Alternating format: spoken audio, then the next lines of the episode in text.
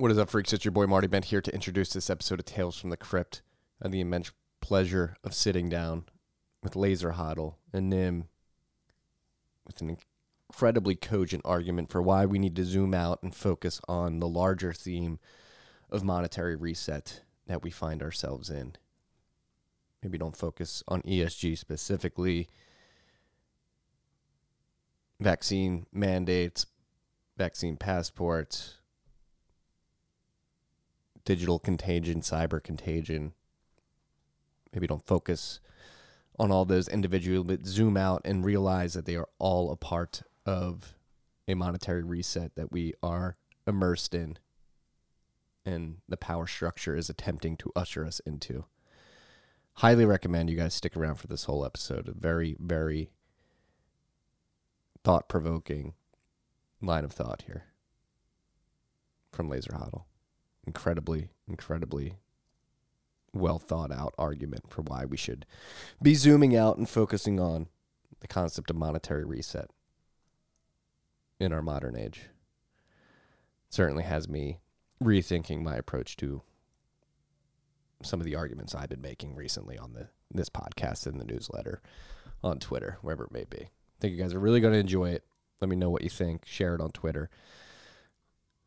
Like, subscribe give us a rating, a review. It all helps go a long way. We're going to turn it up here with the interviews. I know I've been uh, slacking a little bit uh, in recent weeks. Been very busy at Great American Mining, traveling for conferences. Don't worry, we're going to turn it back up. Enjoy this rip is brought to you by our good friends at the motherfucking Cash App. Cash App's help you stack sats, send sats, receive sats, sell sats, if you so please. We're saying sats, sats, sats, sats, sats, because sats are the standard. You don't have to buy a whole Bitcoin. You don't have to buy a fraction of Bitcoin. You can stack whole sats instead. And Cash App makes it very easy. You can DCA into sats. You can buy daily, weekly, bi weekly. If you want to set it forget it, set a set amount and just buy on that cadence. Cash App will do it automatically. Cash App has their Boost program that comes with a personalized debit card that's accepted anywhere Visa is accepted. They also have a cash back or sats back program as well. I got sats back last week buying some chicken wings. Chicken wings are, are very scarce these days, but I was able to find some. Bought, bought more than just chicken wings. It was like $50 tab at the end of the day. I uh, had the 5% sats back boost enabled. I got like 6,500 sats just for shopping for some chicken wings. You do this on the Cash App. If you haven't downloaded the Cash App yet, make sure you do so. Use the code Stacking Sats. That's S T A C K I N G S A T S. You're going to get $10, $10 is going to go to our good friends at Owls Lacrosse. That's Owls Lacrosse.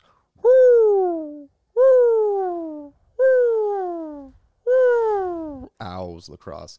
This rip was also brought to you by our good friends at Hodl Hodl. Hodl Hodl on the news this week. They had, uh, they had a, a, vulnerability for some of their customers, uh, some of their users who had uh, poor passwords. They had to, to do a an emergency uh, stop of some of the, the collateralized loan contracts that they had on their platform. They're working through it. They're very sorry for the uh, poor communication that they had um, uh, in re- reaction to that. A lot of people were confused. They put out a Medium post yesterday. I'll link to that in the show notes um, so you freaks are aware of what's going on there. And they have ongoing audits of the uh, lending contracts and, and their offerings. Um, so do not fret; they're on the case. I think everybody was affected has been contacted, and um, things are going as smoothly as they can, considering the uh, the uh, vulnerability with the password, the, the weak password vulnerability. Uh, for you freaks who don't know, Lend Hodl Hodl is a new non-custodial Bitcoin-backed lending platform. It allows peer-to-peer lending and borrowing between users globally, anonymously, and on your own terms. No KYC, no AML. It leverages Bitcoin's native multi-sig properties. When you set up a a a basically lending agreement, you put Bitcoin in a multi-sig address as collateral, and you get stablecoins in return. In the multi-sig setup, you have a key. Your counterparty has a key. Hodl Hodl holds a key. Um, so you always have one key. that gives you visibility into collateral escrow accounts to make sure that your sats aren't being rehypothecated. Um, so you know that they're there. And when you pay your loan back, you're going to get those sats back at the end of the day. If you want to enter the other side of that and you want to you have stable coins laying around that you want to get some yield on, you can put them up uh, to be lent out to these Bitcoiners looking for liquidity. And again, you, you set your own terms, so you put an interest rate on that, and you get uh, your stable coins back with um, some interest on top of that. So create your offers and set your own terms on lend.hodlhodl.com. That's L-E-N-D dot H-O-D-L. H-O-D-L.com. This rip is also brought to you by our good friends at Compass Mining. Compass Mining is here to get more individuals into the hashing game, okay? Uh, the way they do that is you go to compassmining.io, C O M P A S S M I N I N G.io. Um, you, you pick a miner model, whichever one you want, whatever's in your, your budget ballpark. Uh, you can uh, buy that. They can send it to you. You own that that uh, ASIC. You can do whatever you want with it. You, you can have it, them send it to you directly. You can plug it into your house, or however, they have relationships with hosting facilities with competitive energy uh, rates, competitive electricity prices. Excuse me. Um, so you can buy the ASIC, pick a hosting facility. Compass will take care of everything. They'll get the ASIC. They'll send it to that hosting facility. You plug it in. You can have SAT streamed straight to a wallet of your choice uh, at any time during that hosting. Uh, if you want to get your miner back, you, you find cheap energy uh, by your locality and you, you want to plug it in there, you, you can unplug it from the hosting facility and have it sent back to you. On top of that, Compass is doing some great things with their newsletter, with their information services. They have a podcast. They're putting out great content in the mining industry. So go check out all this at compassmining.io, C O M P A S S M I N I N G dot I O. We have a special link in the show notes too if you guys are thinking about leveraging and using Compass's services, uh, you can use the ref link in the show notes. It helps the show. If you want to support the show that way and you're, you're thinking about using Compass to mine, it's a great way to do it. Last but not least, this is brought to you by our good friends at Braiins. Braiins, B R A I I N S. Okay, we're here to talk about the Braiins OS Plus firmware. First up, though, the Slush Pool update is live. If you freaks aren't aware yet, it includes ultra flexible payouts that can be either time based or threshold based, mining reward splitting for automatically distributing rewards to multiple wallets, and of course, dark theme. Meanwhile, back to Braiins OS Plus firmware. Uh, the latest update includes full support for Antminer S17E and T17E, as well as some significant improvements to the auto tuning for all X17 devices, and it's available now at Braiins, B R A I I N S dot com slash OS slash plus. Braiins OS Plus is compatible with any mining pool. There's misconceptions out there. People think that if you use Braiins OS Plus firmware, you need to point your hash uh, that is leveraging that firmware at Slushpool. This is not true. You don't need to mine with Slushpool to use the firmware. But if you do mine with Slushpool, you're going to get 0% pool fees uh, with the firmware. Um, pretty good, pretty good VIG there. Since network hash rate is at one year, all excuse me, one year lows due to the China crackdown rising a bit. We just had an upward difficulty adjustment. Now is a great time for miners to juice up their ASICs with auto tuning firmware and stack even more sats. For those of you don't know how it works, it mostly comes down to the silicone and the hashing chips. There are very small variations in the silicon quality of each chip in an ASIC. Uh, typically, stock firmwares that come with the machines treat the entire device as a uniform unit, sending the same frequencies and voltages through the hashboards. Braiins OS Plus boosts performance by experimenting with different frequencies and voltages on each individual chip to learn which chips are higher quality than others, then it calibrates to send more work to the higher quality chips and less work to the lower quality ones. The end result of this per chip tuning is more hash and thus more sats per watt of power consumed. Currently, supported devices are the Antminer S9, S9i, S9J, as well as the S17, S17 Plus, S17 Pro, T17, T17 Plus, and the ones just added the S17e and the T17e. Next up are the WhatsMiners along with S19s from Bitmain. Get me that WhatsMiner firmware. We need it. We need it. Stay tuned, TM, for more updates on the firmware and slush pool. And check out insights, I-N-S-I-G-H-T-S dot braiins, B-R-A-I-I-N-S dot com for content, stats, charts, and mining profitability tools to stay on top of everything happening in the mining world. Uh, I hope you guys enjoy this rip. Very important rip, I think. Uh, let me know what you guys think. Okay.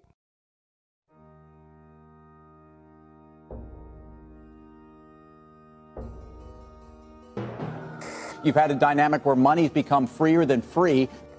If you talk about a Fed just gone nuts, all, all the central banks going nuts. So it's all acting like safe haven. I believe that in a world where central bankers are tripping over themselves to devalue their currency, Bitcoin wins. In the world of fiat currencies, Bitcoin is the victor. I mean, that's part of the bull case for Bitcoin. If you're not paying attention, you probably should be. Probably should be.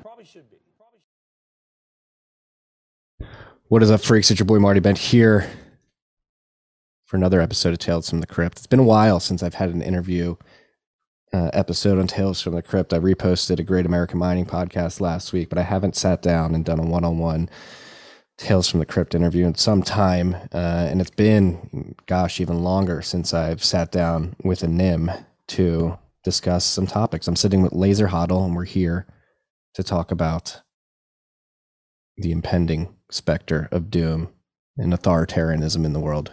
Laser Hodl, how you doing? Hey, Marty, great to be on. Uh, awesome. Thanks for having me.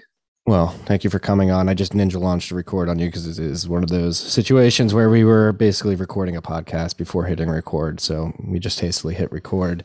And I think where uh, we could start this conversation is to hone in on something you just mentioned to me is that ESG is a bit too zoomed in. Like uh, focusing on ESG is certainly uh, is something that you should be paying attention to, but it is a tentacle in a much larger vampire squid, uh, and you, you, should be focusing on on the things above that tentacle, the brain controlling it. Uh, what do you mean by that?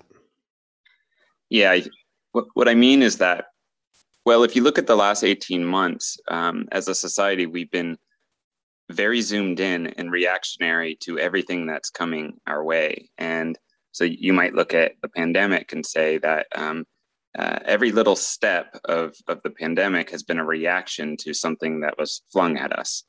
Um, and you might look at ESGs and say, okay, we see ESGs coming down the pipeline and we're just purely reacting to what we see. Um, but if you zoom out uh, if you zoom out and and take a different viewpoint, it allows you to be more intelligent about how you approach the next uh, eight nine years. And the reason I say eight nine years is I believe that we're going through monetary reset. Monetary reset lasts about six to ten years, and um, I think we're about two years into it now. And I think it will conclude around 2030. And so, my message, the message that I've had with this NIM is to stop, zoom out, view everything through monetary reset, view everything through the opportunistic scramble to redefine the monetary order and the, the hierarchy of, of powers, including who is hegemon next. And, um, and then think about all the curveballs that are coming your way through that and that'll let you have a far more intelligent conversation about what is happening and then also what we should do about that. So let's define monetary reset. Who is resetting? Who are the the players involved? That's one thing that I was really excited to speak with you about is you've done you've just been following and documenting uh, the posturing particularly from the likes of the world economic forum and uh, bank of international settlements and even p- private companies the, the, tech sector like stripe they um, they they sort of have an idea for this digital panopticon um, run on a central bank digital currency what is the plan in your opinion and why are they moving so hastily now? Because that's one thing I may push back on. Is like I don't know if it's going to take that long. I think these people are are mm-hmm. fumbling mm-hmm. in ways that that are showing that the emperor wears no clothes. Mm-hmm. Mm-hmm. So I like to think about it. Uh, okay, so the first central bank, late 1600s, and they got into fractional reserve uh, business, and this is the Amsterdam uh, Bank and Co. And uh, that had some that fell apart because um, they became too exuberant with their uh, newly crafted uh, uh, powers, right? And uh, the tradition has carried on since then. It's the powers have become more and more exuberant in the ability to um, perpetrate time theft across the people that deal in those monies. And so, um, what emerged out of central banking is two cycles. Everyone knows the business cycle, the short cycle, and, and you kind of had this um, this boom period and then a recession, and and um, you know, funny enough, even people on the left, progressives, um, get it right. You remember Occupy Wall Street? People were very upset that all these uh, banks were being bailed out. So so everyone, even uh, millennials, even younger people, really understand the business cycle and, and the there's kind of an unfairness and injustice in that but you got to keep the business cycle going around uh, fewer people tend to know about the the long cycle uh, the long cycle is what happens uh, when you drive a debt-based economy uh, using a money printer using keynesian economics is that it, you expand it and then at some point you you can no longer prevent it from imploding you can no longer prevent it from falling uh, apart. And that seems to take between 60 and 80 years. And so, what you could do is you can say, okay, for the last 400 years, um, you could look at history in, in terms of long cycles, um, as opposed to, uh, you know, some people view it as like uh, wars, and they view, you know, they have these different uh, historical events that they view the narrative through. But but I argue that you should actually be viewing things in terms of long cycles. And what seems to happen is um, the financial system that props up the world, that allows the world to interact with each other, um, it becomes clear to all the insiders that that is going to crater and fall apart. And the people that sit at the reins of the system that steer the long cycle, uh, they basically are called into work and they have to do something that's fairly tedious and uh, expensive what they have to do is they have to tear down the current long cycle and preempt the next long cycle with a narrative. If they don't do that, then the next long cycle will be emergent.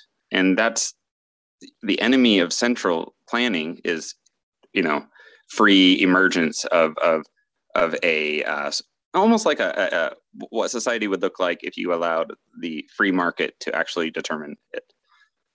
Um, and so for the the folks that steer the long cycle and you know this is a little hand wavy but what i would say is is probably the private shareholders of the central banks of the world the industries of titan the, the titan of industries and probably the top statesmen this is who steers the long cycle um, if they don't do this then they aren't able to control and and and really guide society where they want. And so that's how I view it. I think um, history is punctuated by monetary reset and long cycles. And so, where are we now? Well, we're at the end of a long cycle.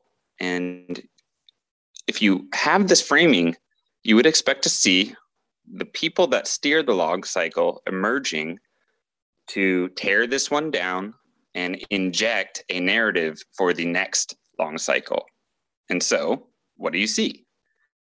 You see Davos Man, you see the World Economic Forum for the last 10 years working their way up with this UN 2030, this great reset, this this sort of narrative of what society is going to need to look like um, if we're all going to get along and uh, you know have a, productive, uh, uh, uh, sort of desirable world. Are you with me so far? Yes, sir. And so that's exactly what we do see, right? But you would also expect to see the signals of the current long cycle being torn down.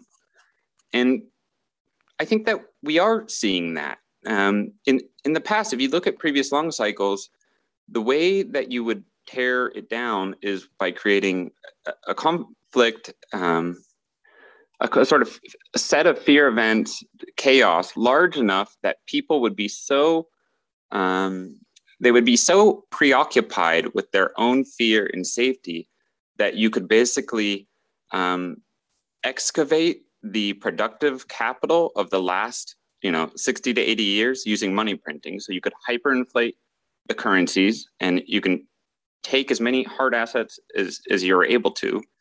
And people would be so uh, preoccupied with sort of sheltering, sheltering in place and this kind of we're all in this together atmosphere, and at least we're going to make it through. That afterwards they would simply say it couldn't be helped. Oh, it couldn't be helped. And you look at World War One and World War Two, and you know people were just grateful to be into you know the next uh, chapter of society. So, um, well, what's different now? well, nuclear arms have proliferated heavily, right?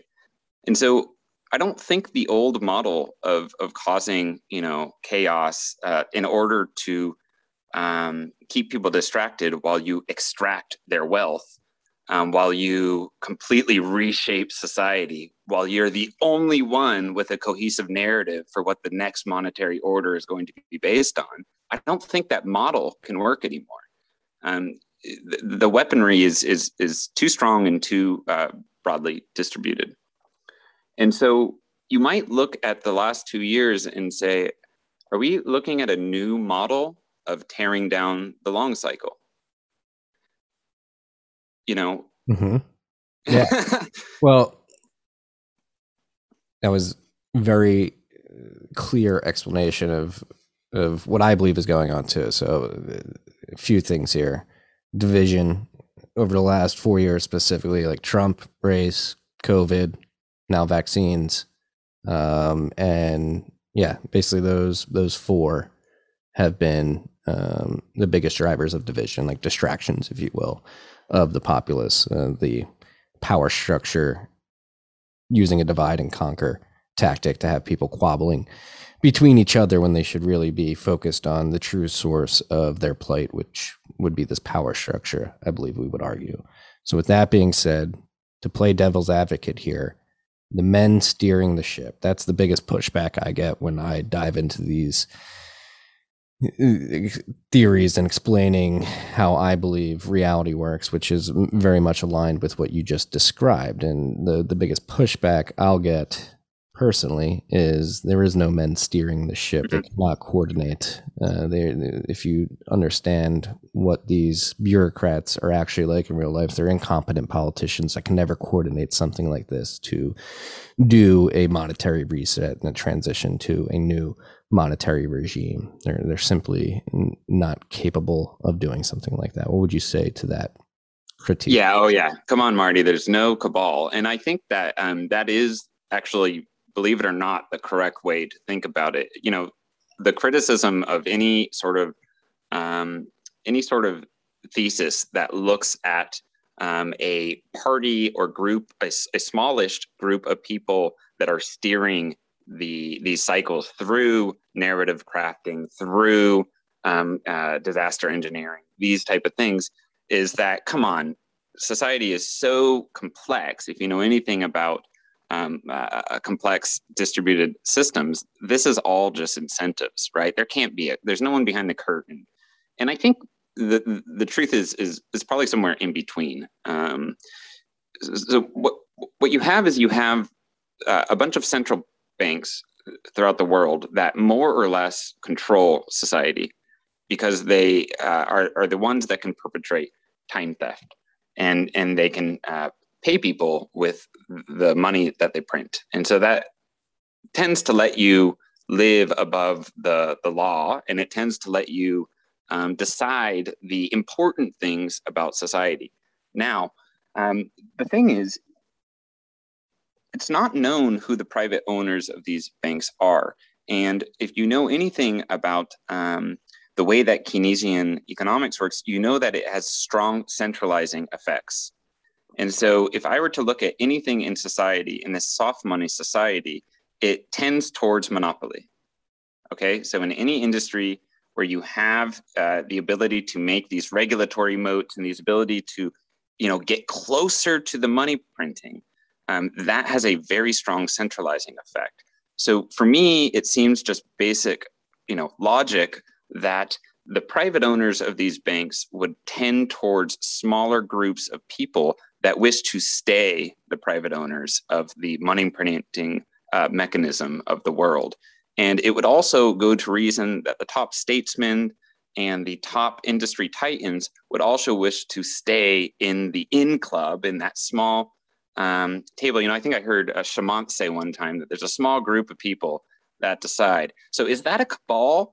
I don't know that it's a cabal. I think it's more something like a um, you know, multi hundred year set of in the know families who happen to own uh, some some things that allow them to stay there, and then industry titans and statesmen that want to be in that small club.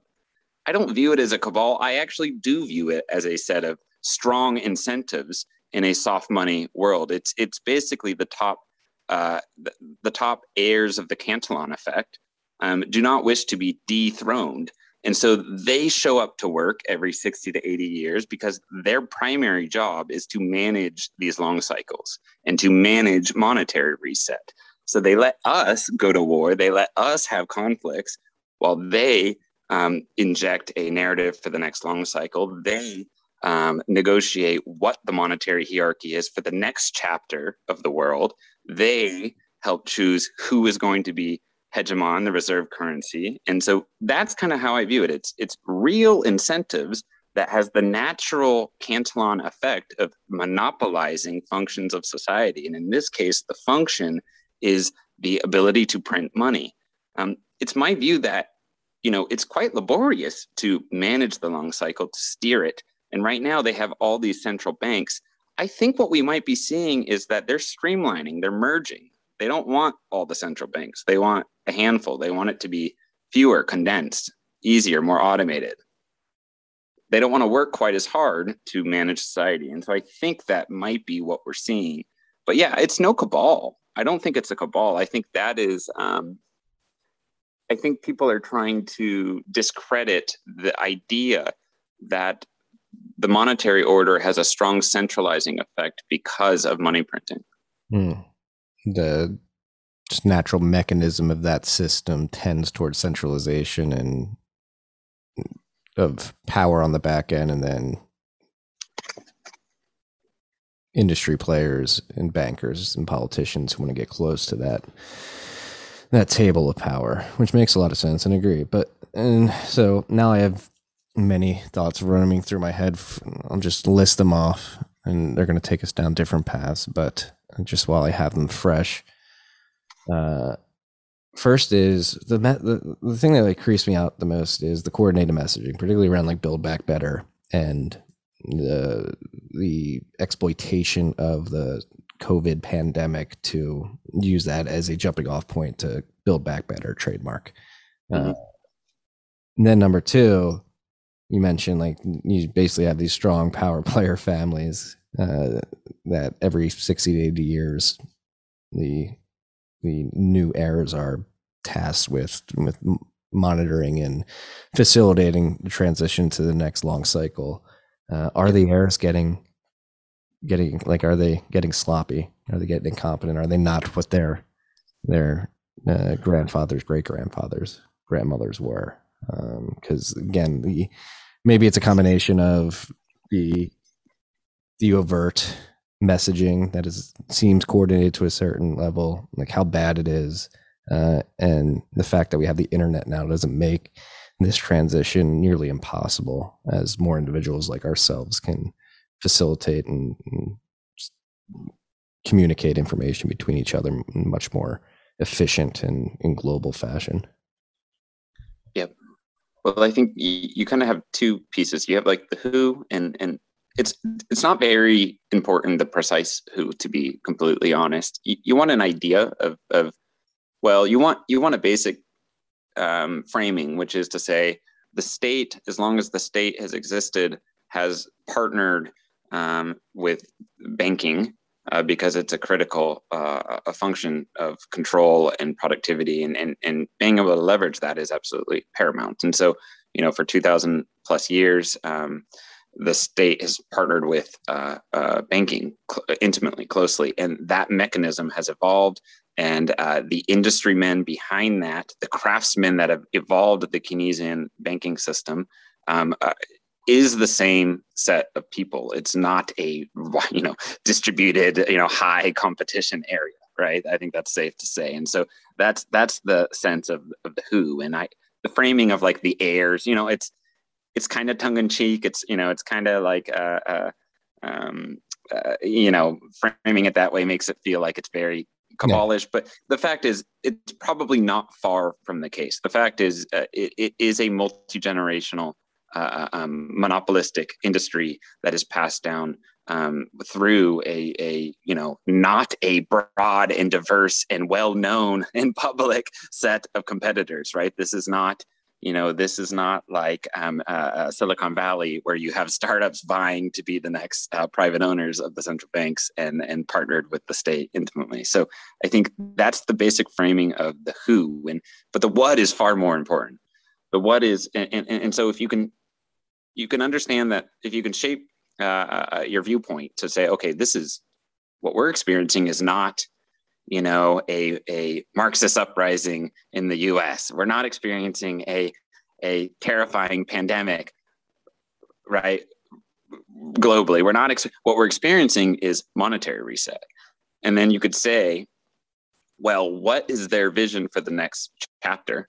And if you can understand that then you could tie everything you're seeing to how they would achieve each different component of the next chapter and um, luckily for us, and this seems to be new, is uh, they're just telling us. um, you right. know, it's it's not it's not behind closed doors. It's all you you can simply just um, listen to them, and and so it's you don't have to take my word for it. You can go uh, to the World Economic Forum, which is uh, a Davos uh, think tank of all these um, uh, industry uh, titans and heads of state, and and and also the uh, the, the, the banking uh, uh multi generational families that, that, that I believe are are probably uh, most likely to be the ones that steer the, the, long cycle, and they go in and they think tank what what they want the next long cycle to look like. What's the narrative? And so um, they're telling us that it's the Great Reset, and um, so you would say why the great reset like what is the basis that society will accept that and then what exactly is it? And the the, the basis that we'll accept it seems to be two things. Um, there, there, seems to be two strategies that they're using. Um, one is these kind of malthusian um, fear spells. So when i say malthusian um, what i mean is there's a fundamental fear of overpopulation that um, if we get too large, it's going to be this uh, um, really miserable uh, experience on Earth where um, we've kind of defiled nature and there's not really enough to go around and, and we're not able to out innovate ourselves out of it. So it's this kind of hell on earth scenario that these um, uh, that these people uh, kind of sit around with their cocktails and worry about and have been worrying about for a long time now.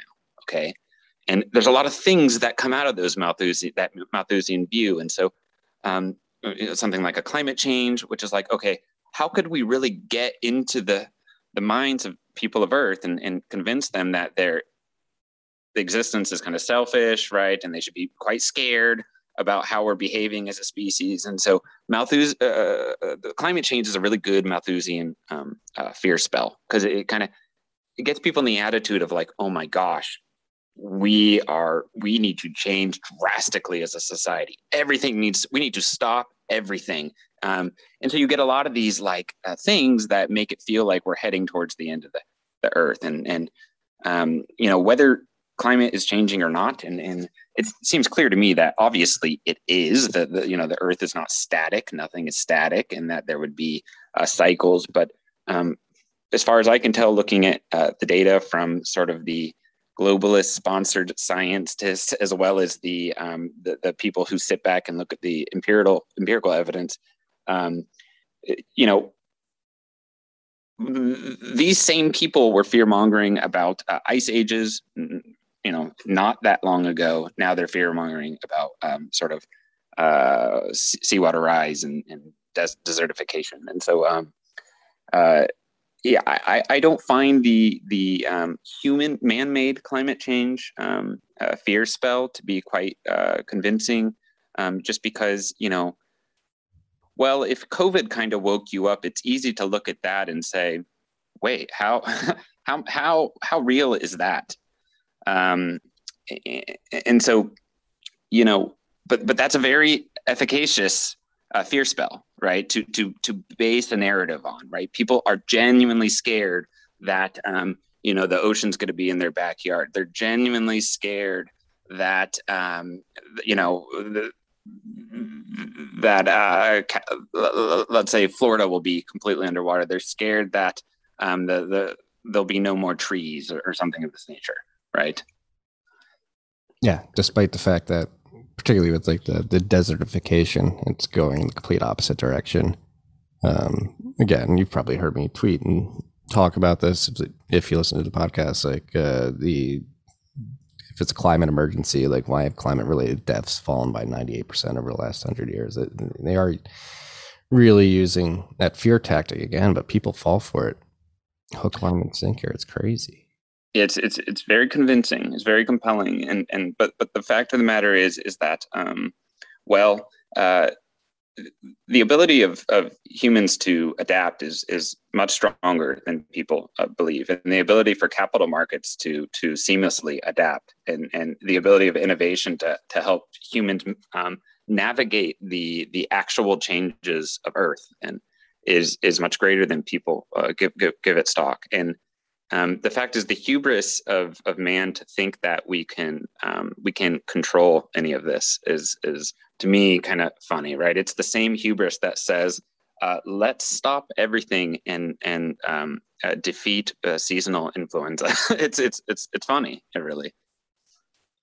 It's scary to think. Ah, two weeks to flatten the curve. We're gonna kill this virus. Like looking back now, somebody too. Like I, especially when the videos, the propaganda videos, whatever they turned out to be coming out of China, I was scared shitless.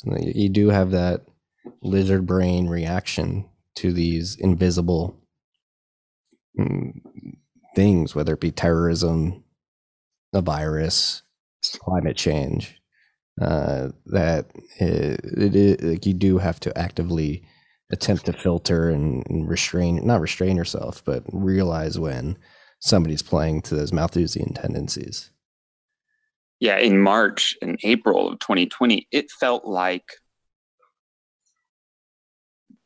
there were these imagery and and sort of red flags coming out of China, and it felt like the world was not seeing it. So the people that consider themselves ahead of the curve, consider themselves sort of uh, warriors of empirical evidence, were like r- raising the alarm, like uh, this is concerning over here. Does no one see this? Right, and that's what it felt like. Mm-hmm. Um, then, exactly. Now you look and it's kind of embarrassing because um, uh, the the the pro- propaganda seems so blatant and so obvious um, that it's how uh, could we have fallen for it. Um, but you know, here we are again, where it looks like they're going to try and do lockdown season V two, and it's the same thing. It's like, will people really fall for this? And and it, it might be they will, right? So um, they're very potent um, uh, narratives, and and the pandemic is another Malthusian fear spell.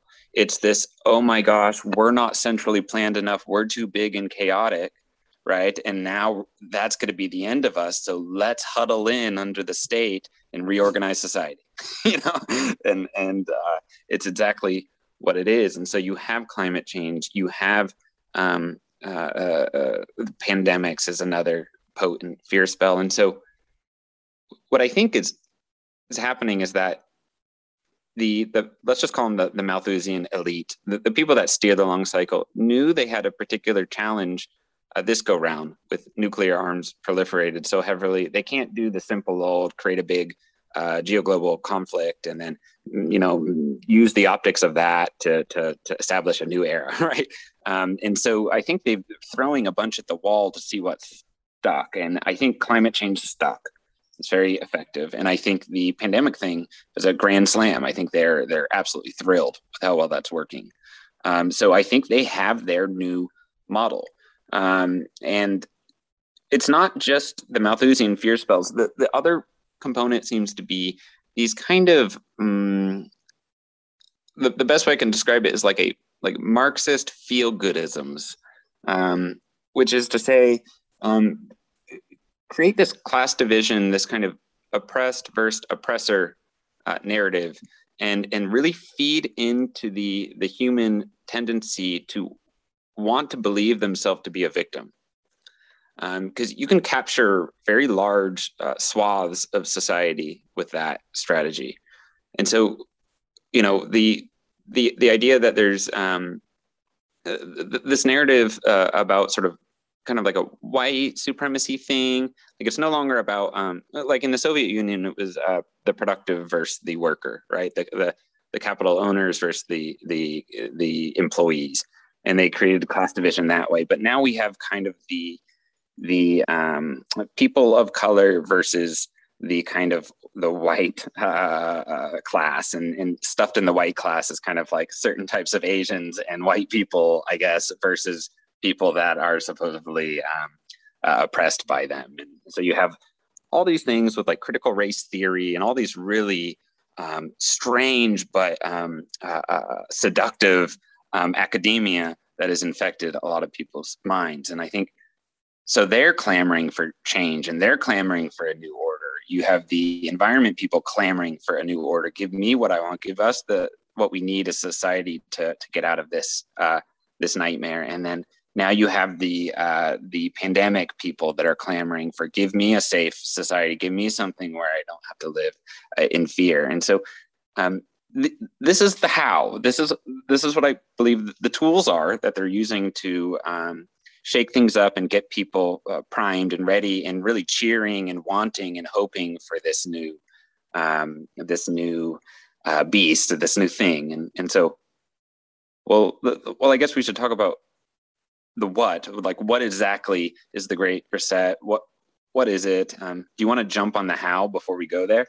Yeah I mean, like one thing i would like it, it's just like a couple comments on what you just said is so i would even add like trump into it. Like trump was a huge thing. We got like a new hitler. That was like the precursor to everything you just described. And then throw on top of that what they're mm, probably in the second inning of revving up which is the the uh, cyber contagion yeah. that's going on as well. Yep. And so I guess the only comment I would have, or maybe even a question, is maybe it's because I'm attuned to observing all of this and, and finding these patterns, but it seems like they're desperate and they're doing everything at once in haste. Yes. And it's yes. getting to a point where it's like, all right, this is even normies could take a step back, be like, what the fuck's going on here? Like, this is right. Yeah. Well, and I think we all have uh, like family members or friends who are like, "Listen, I'm just trying to get along, get through this, but like, I, what's actually going on?" Like, we're normal people are kind of seeing the um, seeing the kind of tear in the matrix, so to speak, where they're like, "Wait a second, like I'm not even focusing on this, but there's some things that are worrying and don't add up." I mean, you know, vaccine stuff now. They're like, even if you're vax, you got to wear a mask and and blah blah blah. But it's like, wait a second, you told me if I got it, it'd be fine, and we'd go back. Yeah, exactly. They're feeling the they're feeling the um, the the the grift where it's and it's the same the, the logical circles that make that are really painful to hold in your in your head where it's like okay um, you know if the vaccines work why have a vaccine passport and if, if they don't work then um, why have a vaccine passport and you know, it's funny. It's it's China developed a a societal torture torture uh, tactic that that sort of wean people into their form of authoritarianism, and it's exactly that. It's it's make people scared and then give them lots of conflicting societal directions until they basically are on their knees asking, you know, begging for consistency. Give me a consistent, clear, straight cut. Just tell me what the rules are so I can proceed with my life. Mm-hmm. And it, that might be part of it. And I I think you hit on one thing. So one of the kind of techniques is the, um, you know, you've seen the meme with the with the the NPCs. You know, this is very bad for our democracy, and mm-hmm. and I think um, this is a classic kind of security state uh, ABCs kind of uh, divide and conquer technique. Which and, and I think that is really what politics are, right? It's they understand that the demographics. There's kind of two value systems and so then they can create uh, oppositely shaped narratives to keep them angry at each other. And, and so um, you know I, I worked in tech in the city and i can tell you that most people view inflation is like the tax that rich people cannot escape. And so it's just right? And they they think that they genuinely think that like putin was somehow taking over the united states through trump. Like really actually think that. And then i you know it's it's real. It's real. So it's worked. So you know the ABCs has them in their narrative grasp, right? And they're sort of, and they're just ready to be spoon fed whatever they need to be told to do. But once you have someone there, it's easy to to control them, right? Now, unfortunately, I think the same is true of conservatives. I think um, you know they figured out the way to get Donald Trump in people's hearts. So it felt like he was fighting for them. But then hmm. if you read between the lines, um, who who who was sort of pushing forward vaccines, who in the end stepped back and didn't really change anything with the election. People had this feeling of like, oh, it seemed like we were slow rolled. It seemed like instead of being, you know, flipping over the table, our concerns, our fears, our anger, our passion was spread out over, it was diluted and spread out over four years. And that's still what's ha- happening. Uh, it seems like with the, the kind of hopium around uh, voting. And what I can tell you is that um, if you look at other countries, um, like when Chavez was installed in Venezuela, um, he didn't really give people the chance, the opportunity to, to take the country back after. And so I wouldn't really expect in the US to see like, you know, oh, we're back in it, baby. We're back to like a, you know, put your hopes in in the federal election. And, you know, I wouldn't expect that. That would surprise me. Yeah. Well, I think you just hit on something dead on there, which is, I mean, Trump specifically, conservatives are certainly as guilty as uh, uh, the progr- the liberals um, in believing things hook, line, and sinker. And Trump, obviously, very divisive and very strong backing. He seemed like the the politician that was there to destroy the the power structure as we knew it and and speak for mm-hmm. the common man. But I think you hit on it, like the vaccine stuff, particularly Operation Warp Speed, literally like is arguably the reason why uh, so many people have taken an experimental vaccine that is proving, maybe proving, to have adverse side effects or something less, uh, a bit less benign than that, or more benign, excuse me, than that. Uh, just being ineffective, if you will. Um, potentially, it could be to the point where it's actually really bad and it makes the virus more vir- virulent. It's a theory that's been going around the last couple of weeks, but the, the, the handling of that transition of the vaccine rollout is pretty poetic from those steering the ship. I mean, while Trump was in office and he was pushing Operation Warp Speed, everybody on the left was like, I'm not going to take that vaccine. I'm not going to take that vaccine. It's a Trump vaccine. Like, I, I got to stay away. And as soon as Biden gets in office and they take the baton for the vaccine rollout, they're like, we're going to vaccine the most uh, of any country. We're going to have 70% of Americans vaccinated by July 4th of this year. Just like yeah, and you can see where they're they're being completely uh, used. Where you know they're cheering for things they're cheering for the type of things that you see in like a genocide event and so they've been completely um, the mind virus is completely hook, uh, hooked in where they want to see apartheid, they want to see the rounding up, they want to see forced medicine. And these are the notes of things that you see um, before like a genocide. And so, you know, it's just, it goes to show that that, that basic game of, of putting people into two belief systems and making them uh, believe that they're fighting each other is very useful to the to the the greater uh, crafting of societal narratives and the steering of the long cycle because um, you know yeah how the roles flip the vaccines is the the, the best um, way to uh, uh, it really exposes that. Now don't get me wrong. I, I i you know i liked trump for reasons. Um, it, it is nice when a politician says the things you care about. It's that's just not the same as those things manifesting in real life. And but but I will give Trump credit for um, uh, keeping people distracted uh, on politics long enough that Bitcoin uh, really seemed to uh, uh, get deep roots in the um, financial uh, sector and amongst larger monies within the United States. So I think that that was probably his prime accomplishment.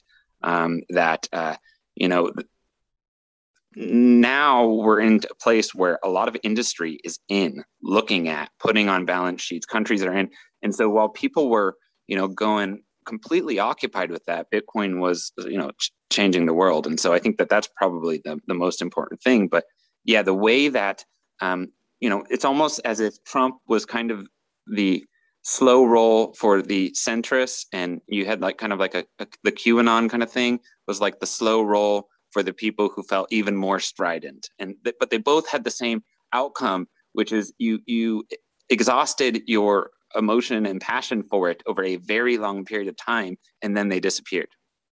Uh-huh. Um, and so, uh, yeah, you're right that the the, uh, the, the, the the kind of like the game of, of politics is a really old grift, and that's coming into play here. It's not just the pandemic. It's not just the environment uh, fear spell. Um, it's not just the Marxist kind of uh, game. It's, it's it really is all of these. And then um, you you mentioned the the cyber pandemic, and so for, for folks who who haven't heard that yet, um, so the World Economic Forum they um, you know all these people at Davos they uh, they run these tabletop exercises where they say, okay, not that it's going to happen, but uh, you know, if Here's the world, yeah, not that it's going to happen, but if the world plummeted into a a pandemic and like you know, what would we do and how would we handle that and what kind of society would you end up with? And so then they announced all that, and then COVID happened, and every everything that they predicted is is what's going on, and so they were very prescient. It was like, wow, that, that seems um, not uh, uh, likely, but it happened.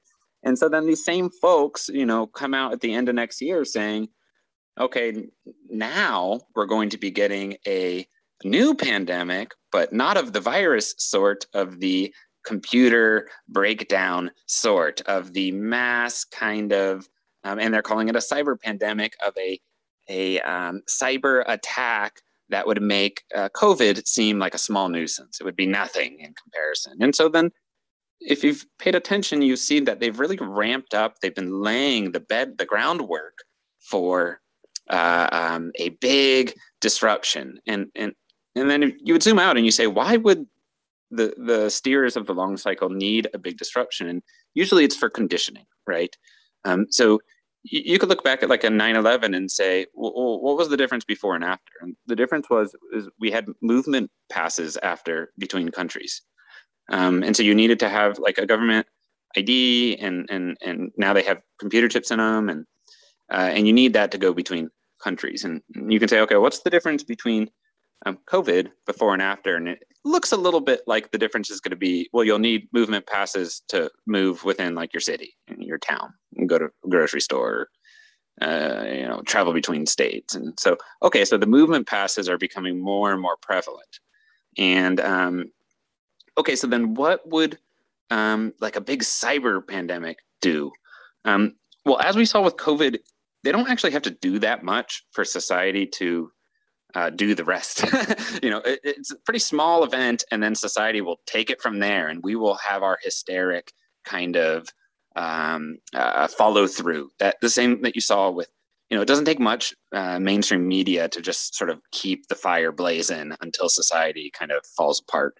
And so you, you can imagine. Um, you know whether you know whether it's a sort of mass zero day hack or maybe it's this collusion where a bunch of um, uh, uh, cronyist who are were promised sort of forever monopolies in the new long cycle where they all decide to shut down important things but they're foreshadowing a, a big societal disruption that will kick off a new hysterical fear cycle where people will basically demand that we need to change society in some important way to restore trust. Um, so the same thing that uh, vaccine passports, movement passports are, are sort of aiming to do to restore trust and being able to leave your house. Um, I, I suspect that what we'll see is they'll want you to use that same kind of government ID, this kind of ID that's emerging, digital ID, um, in order to access your devices and use the internet. And, and so, you know, they could say, okay, we had this cyber pandemic. Now the internet is no longer a trusted space. We need to kind of vaccinate the internet and restore trust. And so, um, as a Bitcoiner, the way that you can think of this is is kind of like it's like a KYC everything uh, world where you need constant real time state permission to perform your natural rights, right? So you need state permission to uh, move, you need state permission to enter businesses, and you need state permission to use the internet and communicate and, and use your devices. And, and you know, that's what I think we're looking at here. Um, and I think that's the point of all of this. I think that's the actual um, uh, what they want the next long cycle to be about, which is to say, uh, Marty Bent, you have a a um, a a digital ID in a um, a global distributed blockchain of a coalition of Great Reset countries that run a single database for global citizens' IDs. You have your ID in there, and you use that to authorize against the basic things you do in your life. Um, and then uh, you would have a score, and uh, based on your behavior, how well you are, you know, pleasing the state or whatever, you're how well you're a model citizen. Um, that would determine if you could continue to do those things um, and it gets really freaky with CB, uh, uh central bank digital currencies as well, tied to that, where that's also your wallet. Now, this sounds gnarly, what I just said. That sounds crazy. do you want? do you agree, or do you think I'm onto something there? I mean, I, I agree that it sounds crazy, but I also agree that this is their plan. And like we said, and we have been saying, they're saying this all out in the public. And yes. like you had a thread that says a bit borked, but you, have been highlighting when they've been saying this in public and directly from the World Economic Forum and then from titans of industry, so Stripe being one of them. They already have a blueprint for this, correct? Yeah, exactly. So you have um, Stripe, which is they are already rolling out global citizen um, uh, uh, real time uh, KYC that other tech companies could integrate so that would replace login, right? And so you could imagine uh, um, going to Twitter and saying like, "Oh, you, actually, you're going to log in with your global citizens ID," and you go, "Oh," and most people won't really understand the implications of that because um, they probably won't roll out the the the carrot and stick aspect of it. They'll phase it, right? Oh, that's nice. I didn't like making passwords anyways, right? Okay. And and Clear has the um, they're productizing it in such a way that businesses could do the same thing, and so it's not it's not the government saying, hey, we're forcing you to do it. It's the private sector going, hey, we're adopting this really great product that will restore trust in our business and restore trust online. And so, you know, you could imagine uh, like uh, not being able to check out an Amazon with it, with your your global citizens ID, being able to check out uh, or being able to use an Uber with it. But you also could imagine not being able to without it, right? You could imagine the phasing of this, and and um, so, yeah, that's what I, I, I, think we're looking at. And if you view it from that point of view, that um, the entirety of everything you're seeing over the last um, two years and what you'll probably will continue to see over the next um, uh, eight years is about um, basically usurping the nation state in cyberspace um, with a new nation uh, based on uh, digital ID, where you authorize, where your natural rights are rewarded to you based on loyalty, and and and based on playing the the physical game theory that they create for you. The you know the they they create the bounds of your existence, and you play it, and that's how they know if you're a good global citizen or not. You know, can you travel to the Bahamas? Can you go do all these nice things, or are you are you an outcast? Are you you know are you sort of down leveled in society? To me, uh, that seems to be the goal, and and that's a pretty lofty and exciting goal to the Malthusian elite because it allows them to usurp uh, law on paper. It allows them to usurp the nation state. Um, it makes it where, um, well, it's it, it's incredibly compelling. But I also like not only are they telling us this, um, I have to remind Westerners that um, even though this sounds outlandish, the you know this is actually not new. I mean, what all, all you have to do is look into China, and so uh, in China you have a, a digital ID, and you have a social score, and you auth against the state as you move between neighborhoods, and you auth against the state to get online, and you auth um, to access to to shop, and and um, they have billboards that that are um, sort of highlighting model citizens and shaming uh, uh, negative citizens. And they have so so so another way to think about it is um, a Chinese citizen, uh, their life is based on their social score, and there are checkpoints, government checkpoints in every single action they take. And um, so I, you know, again, if I view this in terms of long cycle crafting, and I view this in terms of uh, monetary reset, I think what might have actually happened is that after World War II, um, the the authoritarian academia uh, formed uh, UN and formed the World Economic Forum. They folded uh, the fascist academia into uh, communist academia, and they went into the lab in China, you know, pun intended, and they kind of cultivated this height, this new version of authoritarianism, and they see that it's very effective, and now they're exporting it to us during this monetary reset. And so they're using the Malthusian fear spells and the Marxist goodisms as the the key to unlock the door. But the system itself is not that science fiction. It is actually, well, it's literally uh, what they have in China, and and and so um, that helps people kind of be grounded a little more. It's like, wait a second, they're exporting the Chinese flavor the Chinese variant of authorit- authoritarianism uh, to the West. Yes. That, that is what I think is going on in this monetary reset. reset. I mean, I've said many times this episode, I think we completely agree there. I mean, just it seemed, again, they're literally choreographing it. You just have to listen and read what they, they say and write. Like they're planning this out and and so you could and you'll be happy right yeah exactly and and so you could look and say okay um you know why didn't why didn't communism work in, in soviet union and why didn't it work in venezuela and I, I think that the key insight that authoritarians learned during those experiments was that um, when the the state takes over the means of production entirely well it's very hard to run industry it's very hard to run companies um, so the state usually fails at that, and they end up just selling the country's uh, raw resources to import the goods they need for their citizens, and that's a that's a, a, a path to ruin, right? Um, it doesn't work, and so that that's why um, Venezuela and, and the Soviet Union uh, failed because at the end of the day, they just sell what the country has, and people are you know the, the shelves are empty and it's a very it's a very uh, uh, not ideal situation um, and, and so you could see when they tried again in China and they said, okay, let's let's reiterate. You know, I think they're iterating like you know like a, a tech company would. You know, they do another iteration. The the key insight was, well, they saw that um, Germany, they the state partnered with um, the industry titans instead of replacing them.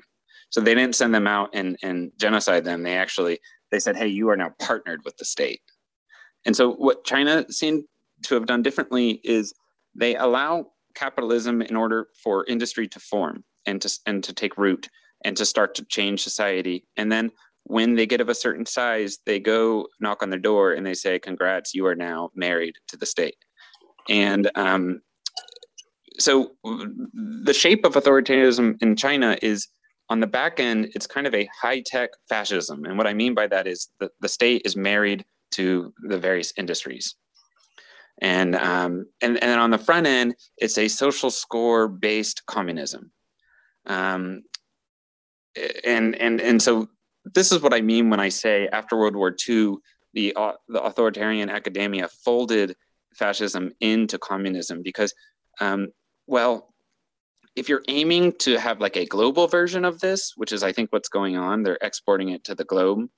Um, you need something that the masses generally like. It, you need the poison pill that the masses will take, and that's communism. That's the idea that like, hey, um, you know, we just need to make this fair for everyone, right? And that's a very, you know, that's a really compelling thing for the average person to hear. You're like, yeah, that's that is right.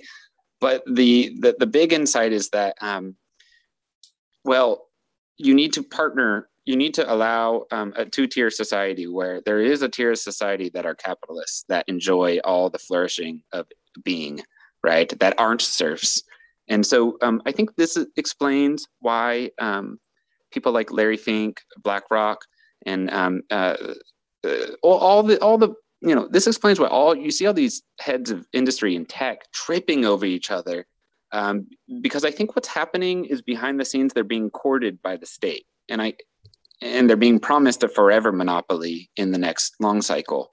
So I think um, you know the state's been married to banking for 400 years, and they've enjoyed this forever monopoly.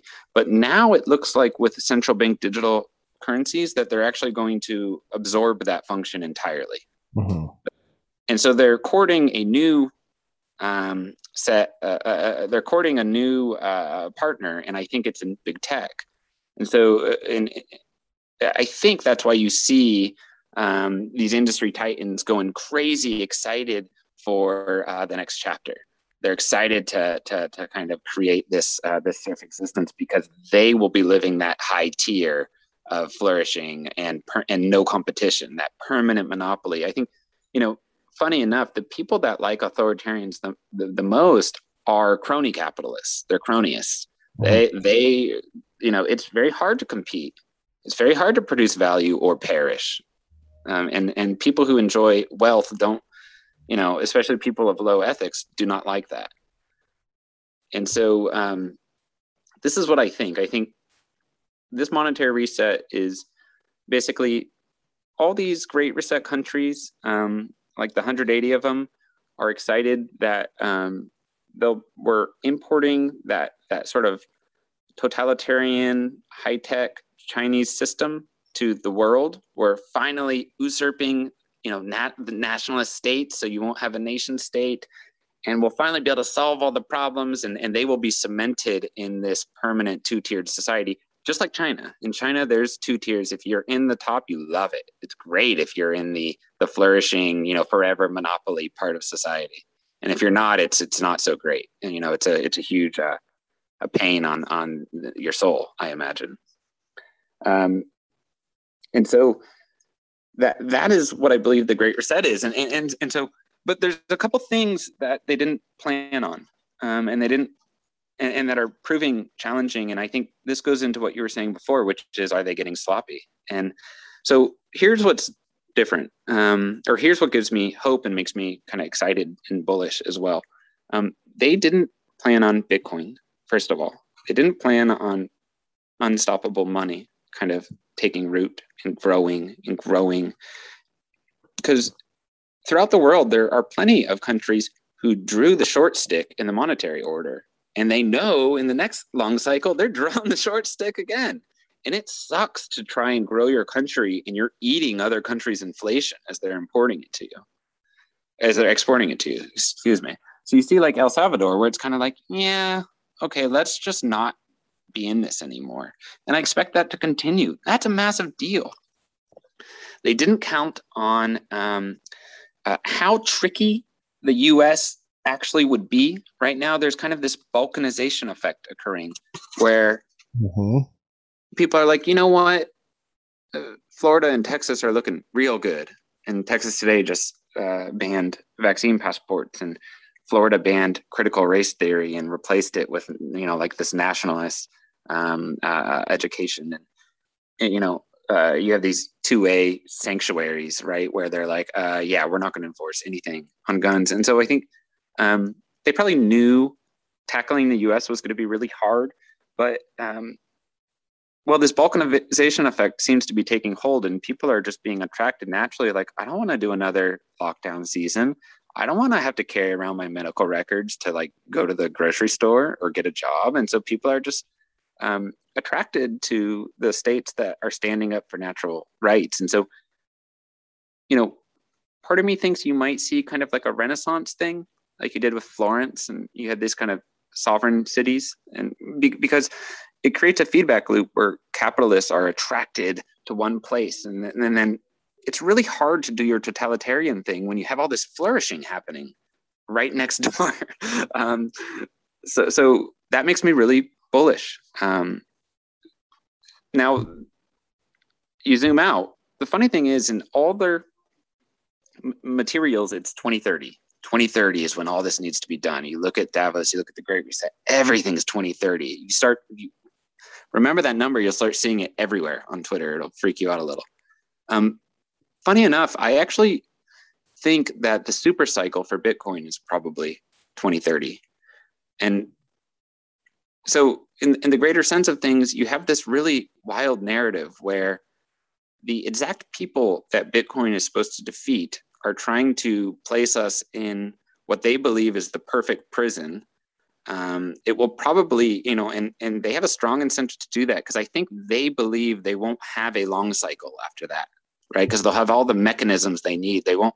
It'll be done, right? And that's why they've tried to launch a type of authoritarianism They'll in every monetary reset. Be able to have a forever cycle. Is that what you're saying? Yes, exactly. That's what they want. But at the same time as this is happening, you have Bitcoin that seems to be on pace to permanently cement the individual, permanently cement uh, the nuclear family, and basically reshape society such that the autonomy is is back where it should be um, in order to preserve the ability to have free will, to have natural rights. And so, um, yeah, I think we're going to fly extremely close to the sun, and that's why you see that you know I've made my Twitter private, and I've I've been spending a lot of time uh, doing things to be um, a little more careful because I think the next eight years will be um, something. Um, however, I, I I do think that um, that Satoshi knew that greed wins. Um, Satoshi knew that these authoritarians have entered a pact with each other to capture the world, but they can't trust each other. And so they're going to buy Bitcoin. Why do you say that? Well, they're taking extremely massive risks and they're past the point of no return. And they all have an agreed on schedule, but they have these headwinds. Bitcoin is a headwind, balkanization is a headwind. Um, oh, this, uh, and we'll get to mining next. I think that's where we should go. But uh, mining moving to stranded energy is a massive headwind because it, it destroys their, it's very hard to attack with the, the narrative they spent a decade building. Um, and, and so that's making it where they're getting sloppy. And I think they've shown themselves a handful of times in the last two years, and normal people have seen it and like, what the hell is happening? Um, and so that is probably giving them fear because the stakes are everything.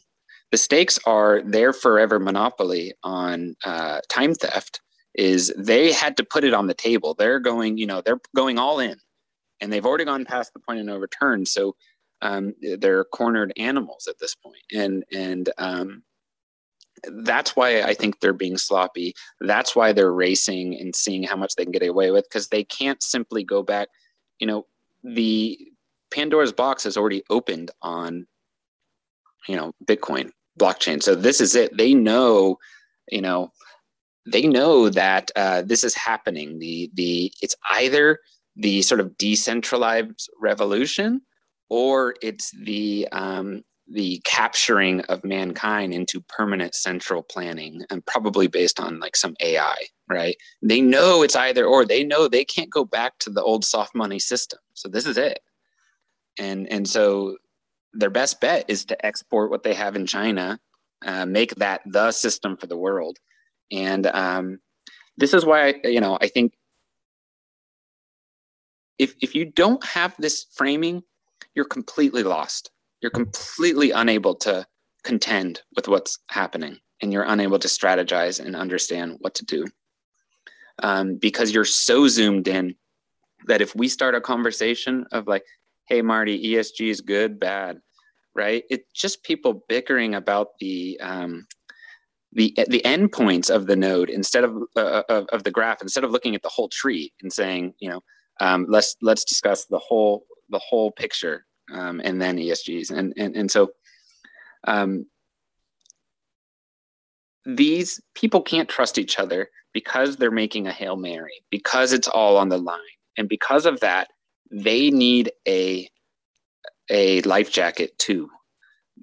They know that if they scuttle this, uh, that's kind of it for them. And so I suspect what you're seeing is they are just in case buying Bitcoin um, because it's 180 countries. And how do you know uh, that they're all following through? How do you know they're not buying Bitcoin? How do you know the other families that you're shaking hands with aren't buying Bitcoin? How do you know that they're not hedging, that you're not going along with the thing? That, you know, and so all you have to do is look at history. Every monetary reset, the elite protected themselves by buying hard assets, mm-hmm. and and and every monetary reset, they got out of soft markets and they went into uh, tangible, hard commodities and monies and things that would hold their value, and and that and there's a competition amongst those things, and it is becoming painfully clear that Bitcoin is winning the competition. And so, if you are of this stature, of this family, do you buy the loser in the wealth preserving competition or do you buy the winner? Um, and so this is where I think what's actually happening is they're hedging against each other, they're getting sloppy. We have balkanization, we have Bitcoin uh, on track for the super cycle. At the same time, they need to finish steering this thing and, and launching the new narrative. Uh, I, I, would be pretty freaked out. Um, and so I, you know, for me, uh, I'm actually net bullish, but I, I see that uh, we need people of courage and, and, and clear speech to actually break these things down. And, um, and so people can think rationally that this isn't a pandemic. This isn't um, about uh, uh, you know white supremacy. Uh, this isn't about climate change. Um, this isn't about uh, uh, you know cyber. This isn't about ransom attacks, right? Um, th- this is about uh, monetary reset and exporting um, the, the China flavor of, of authoritarianism to the entire world. And um, and thank God for Bitcoin. Thank God for the United States of America that we you can do the geo arbitrage and that you can actually become like a stick in the mud to tyranny because that would let us buy eight years because we're not going to do the heavy lifting bitcoin is right?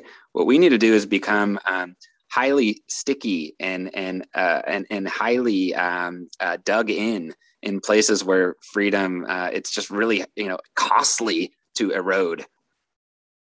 Agreed. And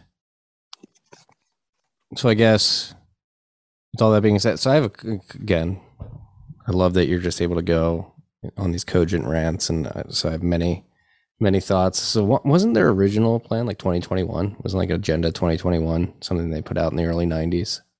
And so like I guess what I'm trying to get at there has their plans already been pushed off by almost a decade uh, because yeah, of I, headwind mm-hmm. that they did not foresee, mainly probably the internet and social media.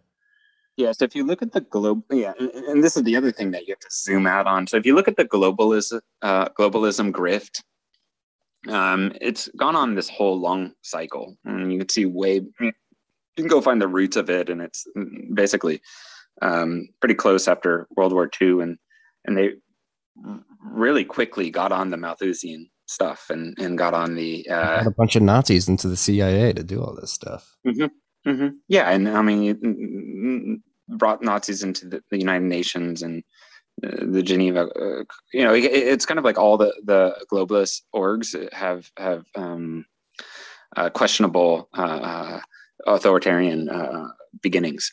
Um, but but if if you look at that, you, you, there's a they've laid down a whole slew of grifts in the last 60, 80 years, and some have gotten traction and some haven't. And so you know, I view it as um, there's these different pillars of the Great Reset they need. They've always known about them, and they've been trying to sort of figure out a way to lay each one down, and some have not succeeded. And so, um, the 20 Agenda 21 kind of, I think it got the things moving, um, but really it seems to be that their 2030 is when there seems to be two chapters 2030 and 2050 seem to be what, what they're on now in 2030 is they essentially need um, every part of the Great Reset um, happening in one part of the world.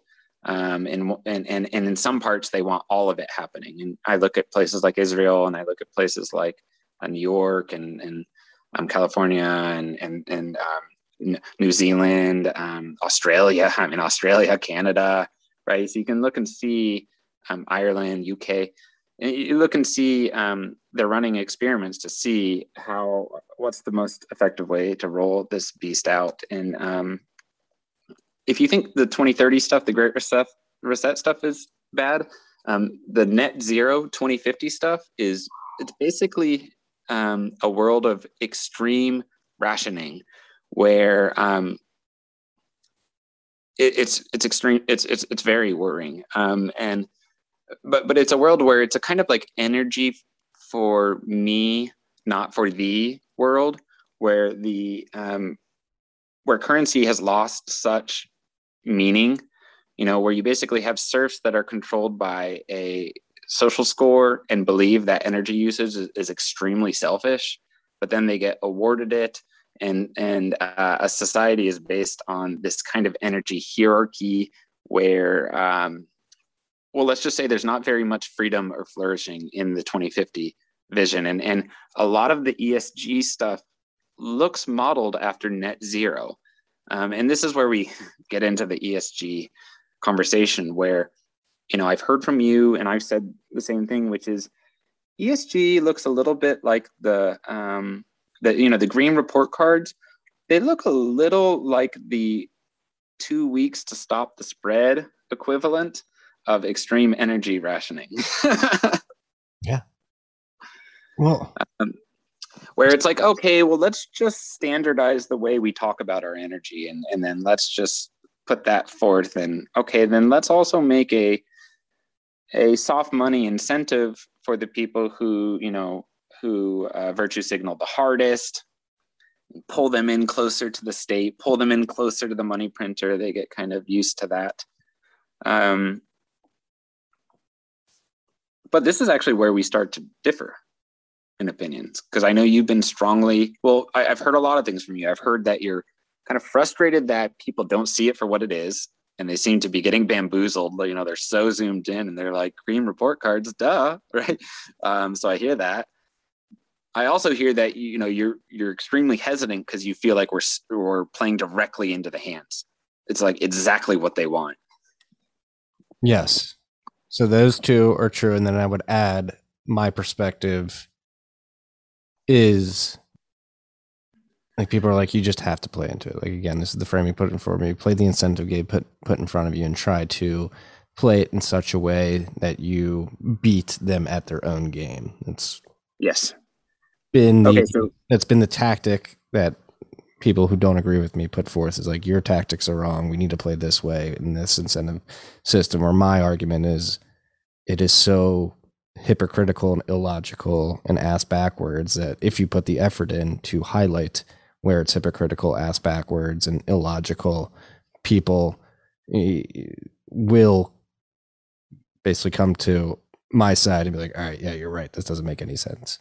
Uh, yeah, and I, and I'll and I think the other criticism of this kind of um, position is like, hey, we can't stop everything and fight every politically unpopular ideological battle, right? That's like the the argument is like, hey, you can't just pump the brakes every time something in the world exists that you don't like the shape of it, and Bitcoin is like, you know, starting to make contact with, and I I think that characterizes the you know kind of like the hey stop there is kind of the like, hey, stop messing with adoption no matter what, right?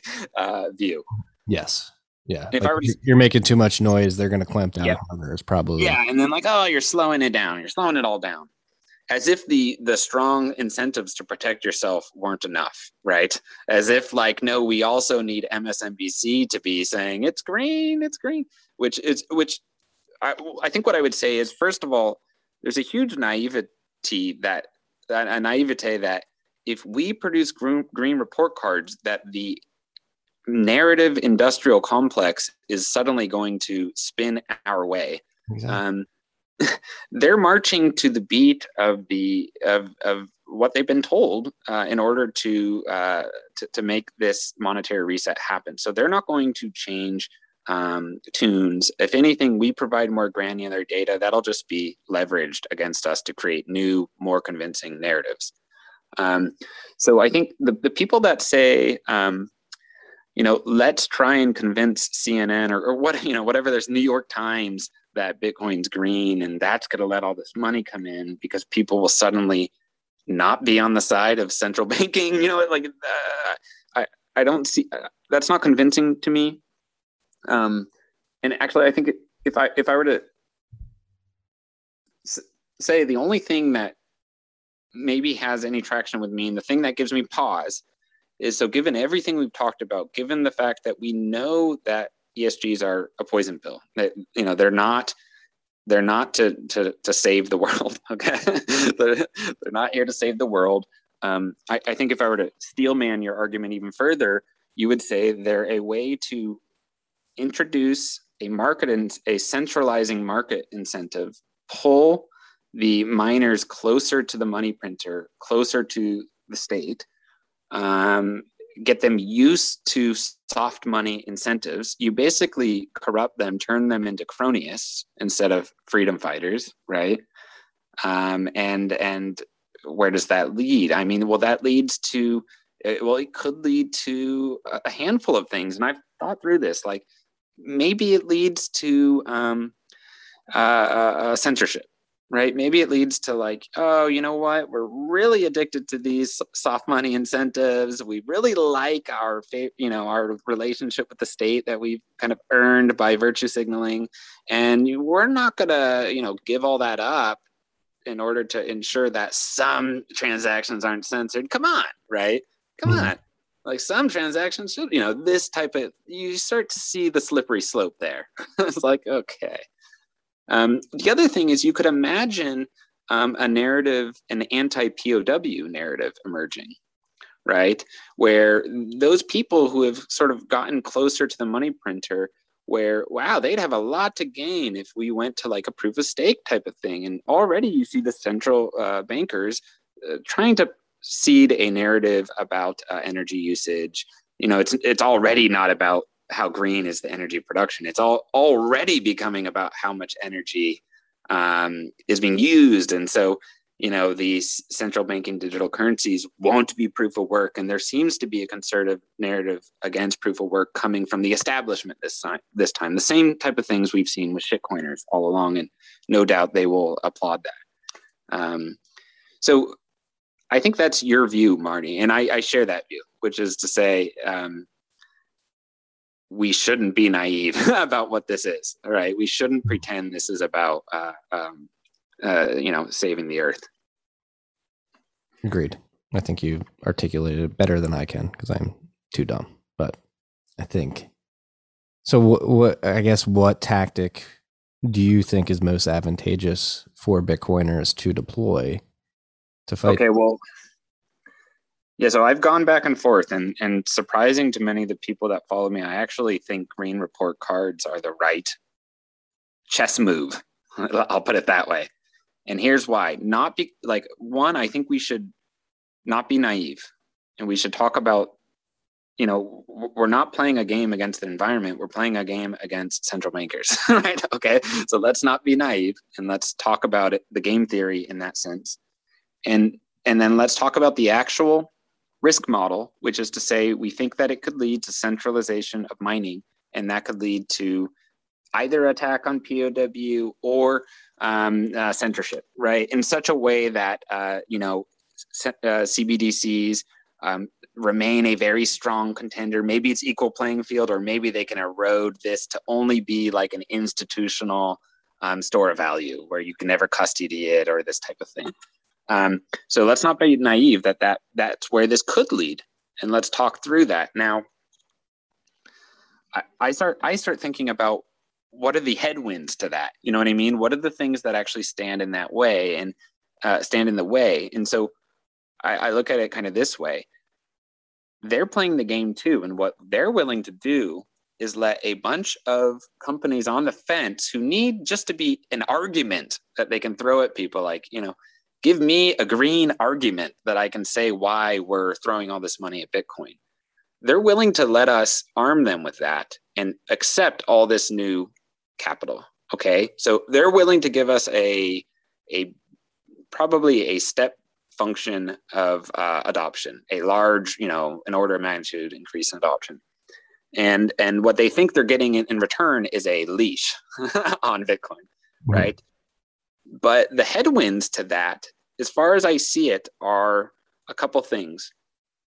One, the narrative of maximalism is turning to be out to, turning out to be quite potent. This sort of immune reaction to things that attack the ultimate goal of Bitcoin, which is to cement the individual, right?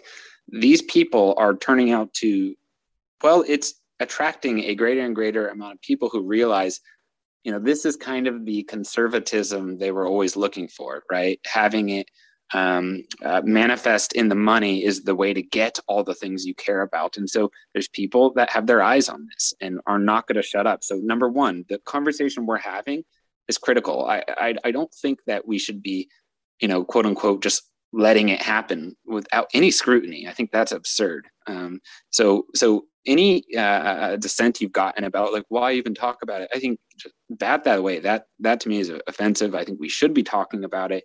And if people are upset that maximalists are chewing on this stuff, that to me is um, well, that that really isn't in the best interest of Bitcoin. The scrutiny must be applied. It should come from maximalists. It should be unending, and it will be. Um, so one, I, I see that, and I that make, makes me feel good. Two, um, the stranded energy thing changes things. Mm-hmm. You have the cronyist effects of ESG coupons versus the strong, productive, capitalist, entrepreneurial effects of finding stranded energy. And when I actually view it as a trade, like, okay, you're going to give me all these people who don't want to fight the political game, right? They don't want to get dragged into it. You're going to let me arm them with green report cards so that they can just buy Bitcoin, right? And all I have to do is defend against that leash that you think you're getting with stranded energy mining. And uh, that starts to change how I look at it, right? Because I almost look at it as we're doing the tango with these Malthusians. It is the first time that Bitcoin's making contact with the central bankers in this kind of intimate way. It is the first time we're kind of making a deal with them. Um, but I actually believe that the trade is worthwhile because as Bitcoin gets um, as mining becomes harder and harder to co-opt and attack because it's being attracted to strand, stranded energy as that's attracting capitalists who see that this is genius right there's energy that is not being used cannot be used they're they're chasing uh, flourishing for themselves they're increasing the defense of bitcoin at the same time, the adoption mechanism is attracting more and more mind share. So it's it's forcing orange pills and all these people who were neutral, who just wanted a better portfolio composition. So it's attracting more mind share to defend Bitcoin. So then I look at it as the I zoom out and I look at it as these different forces. You have the forces of regulatory capture through ESGs, right? Mm-hmm. And, and like the conversion of crony uh, of, of honest miners into cronies right? Mm-hmm. But what we get is a bunch of adoption by big money, these big funds, what have you. And then on the defense side, you have the the engine of capitalism driving the defense of Bitcoin in terms of mining, people attracted to that. And I say, is that a good trade? And Marty, I got to tell you, I think it might be a better trade than saying than simply saying, um, well, not only that, not only do I think it might be a better trade, I think it's actually moot that uh, we can convince people not to lean into the cronyist um, uh, uh, uh, incentives of the state, even Bitcoin miners. I think the Mining Council will move forward no matter how many maxis uh, uh, observe what is occurring um, and notice, I should say. Um, and uh, so I think that's happening. So then I say, well, let's put our focus on how how sure are we that the, the strategy for defending Bitcoin is going to work? And I think we need to defend it for eight years. That's what I think we need to do. I think we need to deliver Bitcoin through 2030 because I think it will gut the the money printing mechanism permanently after that. Um, and so, does stranded energy give us a story to defend it and are these globalists, are the central bankers, are the Malthusian elite, are are we stepping into their trap or are they stepping into Satoshi's trap? See, I guess that's that's probably where we depart. Right. I want to hear it. Tell me, tell me where I'm. No, I can see the trade off. But uh, even with stranded, wasted energy, too, like even if it does make it significantly more distributed, I don't think it's order of magnitude harder to shut that down. And I don't think we have to wait till 2030. Again, going back to.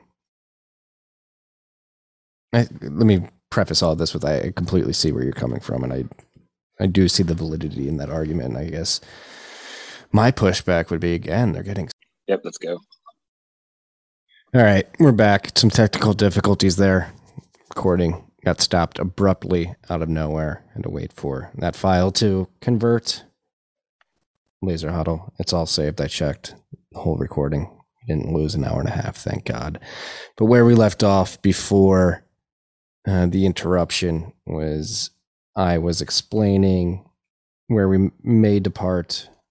And I think uh, while I was waiting for that file to convert, I was thinking about how I want to articulate this, and I was rambling. And I think this is more succinct. I believe the internet changes uh, the variables to these types of plans, particularly the, the, plan to transition to a digital panopticon by 2030, because uh, it expedites what have traditionally been repeatable and predictable cycles throughout the age. So what I'm trying to get at here is again, I think the cabal, if you will, ever want to describe this power structure is getting extremely sloppy to the point where I don't I don't think it can subsist for another eight and a half years without falling flat on its face and people just walking away from it. I mean, today we have prime examples of this. Andrew Cuomo coming out, uh, or not coming out, he was uh, being found guilty by uh, an internal audit by the New York Attorney General's office that he was sexually assaulting women. Um, somebody who's in who's probably would be considered in the power structure that we've been describing throughout the last hour and a half uh, as a leader, a hero, if you will. He was the hero of COVID, even though he probably led to uh, was responsible directly for an innumerable amount of deaths by sending the old folks back to the nursing homes where the disease spread and, and led to tens of thousands of deaths. We have, again, going back to the vaccine, particularly like if the trend that has been playing out over the last few weeks continues and the vaccine proves to be uh, ineffective to a point where it has many individuals questioning why they believed it was going to be a panacea uh, in the first place, and then beginning to question the power structure that that led them down this wrong path. Um, I, I, think that uh, can add uh, add to the ex- expedition of their their unraveling, and then um, what you described earlier is the, the, the, probability of for deflection, excuse me, not deflection, defection um, between the power players in that power structure is so high, and again, the Bitcoin price going up um, makes it so. Yeah, I got my son sneaking in here. Um, it, the the probability of defection rises significantly as the price of Bitcoin rises as well. All right, buddy, I'll be right down. I'm sorry if that got distracting towards the end there, but do you see where I'm coming from with that? Oh yeah, you got kids. I got I got cats in this room, and it's a welcome uh, interruption, I think.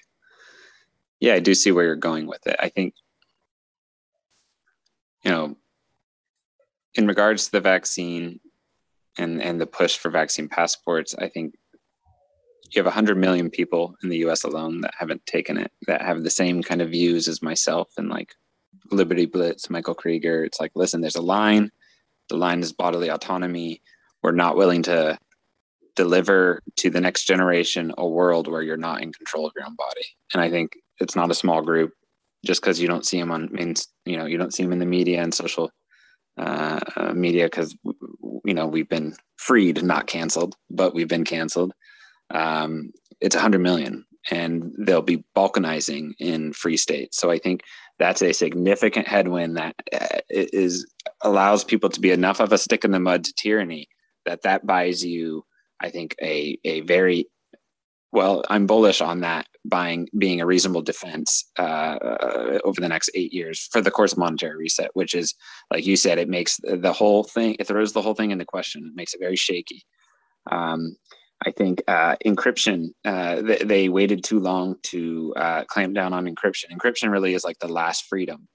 And so you can, uh, there's plenty of, of services you can use. You can leave big tech. You can use things like Proton Mail, Proton Calendar, uh, uh, Mullvad VPN. You can use things like Sync instead of Google Drive. You can use things um, uh, like Matrix.org and, and and Session for secure messaging. So, you know, the idea that they would be able to make an entirely uh, KYC internet, you know, when you can, you know, de Google your phone and put Graphene OS on, like it's it's there's there's a there's tricks to this stuff, and it's growing the group of people that see the necessity for it. So I think that's a significant headwind to making the internet a pan- panopticon. Um, even even like casual people are like dumping Google for DuckDuckGo, right? So there, there's a real move there. Um, and uh, I, I, do think they're getting sloppy and it's falling apart. And even with ESGs, I think that it ends up being their own demise because I think what happens is uh, they kind of green light all these people that are on the on the the fence, like green light them. I'm like, okay, we're not going to come raise hell, right? And and that attracts all this mind share. And the thing that they're underestimating is once your mind share is attracted to Bitcoin, it has a way of defending Bitcoin. And and the idea that they're going to be um, pulled back to the the soft money system after holding Bitcoin for any amount of time, we know that it changes you. Um, and also the headwinds on stranded energy. Um, you know, Saudi Aramco, it's the I think the third biggest company in the world, um, announced they were going to start uh, mining Bitcoin, and so that, that came out as they came out and said that it was like some shitty crypto publication that ran. Oh, really? Bad rumors, but I, I still think these forces, like, um, and and and again, I still think these forces are strong. They're strong enough that that type of news wouldn't surprise me, right? And uh, you have El Salvador coming online. Who's going to be number two? Is it going to be Mexico? Is it going to be Paraguay? Um, so I, you know, I think there is a large battle between individual freedom and and sort of the perfect prison of uh, AI central planning and and you know totalitarian surveillance. And I, I think I really like the side of freedom. I feel pretty good about the headwinds. I think uh, voluntary flourishing is always going to beat fear-based you know, uh, huddling uh, under the state. I think that that is a spell that doesn't last. And as you have Texas becoming the mining, cent, uh, you know, uh, the mining uh, kind of main location of the world in Florida, and people not having to be in lockdowns, not having to present their medical papers to go into the grocery store, um, you know, not being subject to booster after booster. Like, how many boosters do you think you can take? Uh, seriously, um, uh, people are going to see that. And, and so, as long as there's arbitrage, I think uh, Bitcoin will attract more mind share. Um, and I don't think that these um, people steering the long cycle trust each other enough to to dive into each other's arms and not buy Bitcoin. So I think um, you know Satoshi really he knew that greed wins. I think um, anybody who thinks Bitcoin is stepping into their trap is fooling themselves. I think there is only one trap, and it is Bitcoin. and um, that's that's kind of like why I ended up full circle saying, you know what? Give them their green report cards. Give it to them. You know, if they're willing to risk feeding people the orange pill, they're braver than I am. I can see that. There is an aspect of the ESG too where it's just literally not profitable. Like, it, and so we we had an example out of Japan. There was a Wall Street Journal article that sort of went under the radar. I think it came out like two Fridays ago, uh, and basically described that a lot of the pension funds in Japan have decided to divest from ESG focused investments that they made because they weren't being profitable, uh, and Japan specifically has a very large looming demographic crisis on their hand where their population is extremely old and a lot of a good portion of their population is moving into retirement. And when push came to shove the the pension managers had to prioritize profitability and the the retirement funds of the individuals they're representing over the larping about the environment social and governance wokeness, uh, whatever ESG is or would describe itself as. Um, so there are a pricing mechanism, mechan- economic, even with the the pull of the Cantillon effect and the proximity to the money printer. Even that doesn't have actual uh, quality returns that are, that are necessary in a portfolio. Well, and I guess the you look at the previous long cycles, there's a complete falling out of confidence in in government money every time, every time. And so oh, they're saying, "Oh, that up. oh, what's that?" I said, "Thank you for bringing that up." Go on to what you're going to say. And Then I'm, yeah. So they're saying, "Okay, we're going to wrap this little soft money leash around you. We'll let you we'll let you walk around with your green report cards, and you could buy Bitcoin because you got them. But we're putting this ESG leash around you." And as their conviction in Bitcoin is growing, it's going to their conviction in government money is going to fall through it's to uh, it's going to disintegrate the timing of that is really interesting to me because this is another reason why i think they might be stepping into bitcoin's trap and not the other way around if you look at history the reason i say monetary reset takes 10 years is well, the actual controlled demolition of the monetary order doesn't. Like you know, you kept mentioning, I don't think it's going to take ten years. No, it's not. the The fast part goes is happening now. the fast part will probably climax in uh, months or low years, um, and, and that's the the scary part. It's it's it's once it's all completely collapsed, that's when they actually roll out the new thing. And so, you know, you can look at each of these um, these big uh, kind of fear events that we're having as uh, uh, you know they're they're demolishing pillar at a time of society and then they'll be able to roll out this great reset and it takes a while for trust to, to come back and up until now every country's got in line with this game because it's the only game they need to be somewhere in the monetary monetary hierarchy in order to function at all but now all of a sudden there's a new game now all of a sudden you can have your foot kind of in the Bitcoin door and you can keep an eye on the the long cycle and how monetary reset is going on. And if you don't like how you're being treated and you're kind of getting sick of this game, you could like go in Bitcoin's direction a little more. And um, if you're at the end of the totem pole, like El Salvador or, or you know, you name it, dozens and dozens of countries, you're like, listen, we're never going to get any fair spot in the monetary order we're never going to get that. Why are we playing this game? And and that's kind of the the effects. I, these are the forces I see happening right now. So you think you're capturing all these miners and you're going to turn them into cronies, but really it might be that the way it plays out is that you actually accelerated um, the the the mind share suck into the Bitcoin black hole. It's a good point.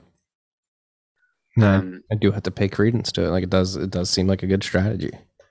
I guess. But I think what I will say is like also us talking about this helps me sleep better knowing that we're not leaving any stones unturned because I I genuinely was disturbed by the fact that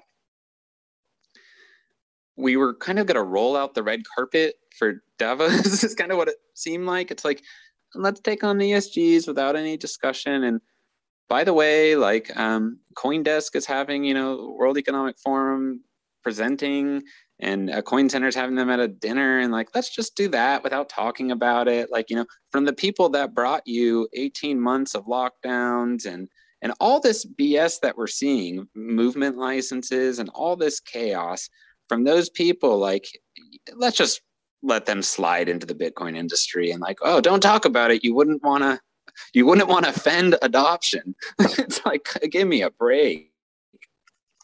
Yeah.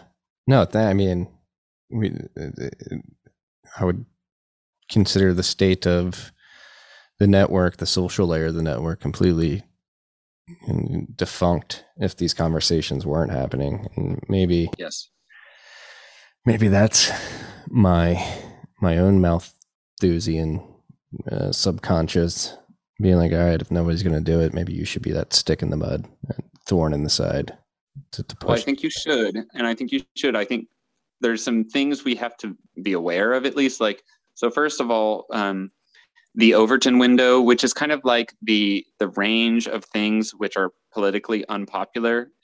I, it's my view that that's a carefully crafted uh, uh, window. What is politically incorrect and, and very unpopular and polarizing, and and that they carefully stuff things in there. Um, and and so, you know, people like a Saylor, he can't come within a hundred feet of the Overton window. He can't come within, uh, uh, you know, a football field of that thing. And so, Maxey should probably. Um, I mean, I don't love it, but I get that we're not going to be able to pull him into that. Um, and so he's always going to have to play the game. Um, but that doesn't mean we should be naive. I mean, you know, the way that ESGs were presented to the Bitcoin space were like surprise, like this is we're all doing this now. You know, you, you had the mining council, councils like, look at the thing we're doing with with. But if you just zoomed out a little, you could see um, you could see uh, Klaus Schwab from the World Economic Forum meeting with Biden. You could see um, uh, uh, Larry Fink on TV talking that green report cards are coming down the pipeline. Uh, you know that uh, uh, Davos probably told Biden this is happening. You know that Biden probably told the titans of industry, hey, this is happening. Here's what's in it for you.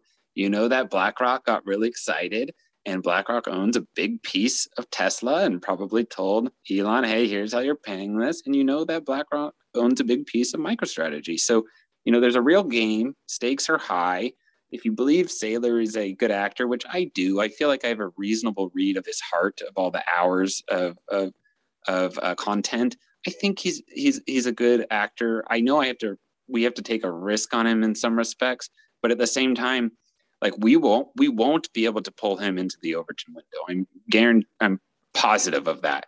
And so um, I want to focus my, at least my mind cycles on can Bitcoin withstand it anyways? And can we benefit from it anyways? And I came to a place of peace, which is I think it can.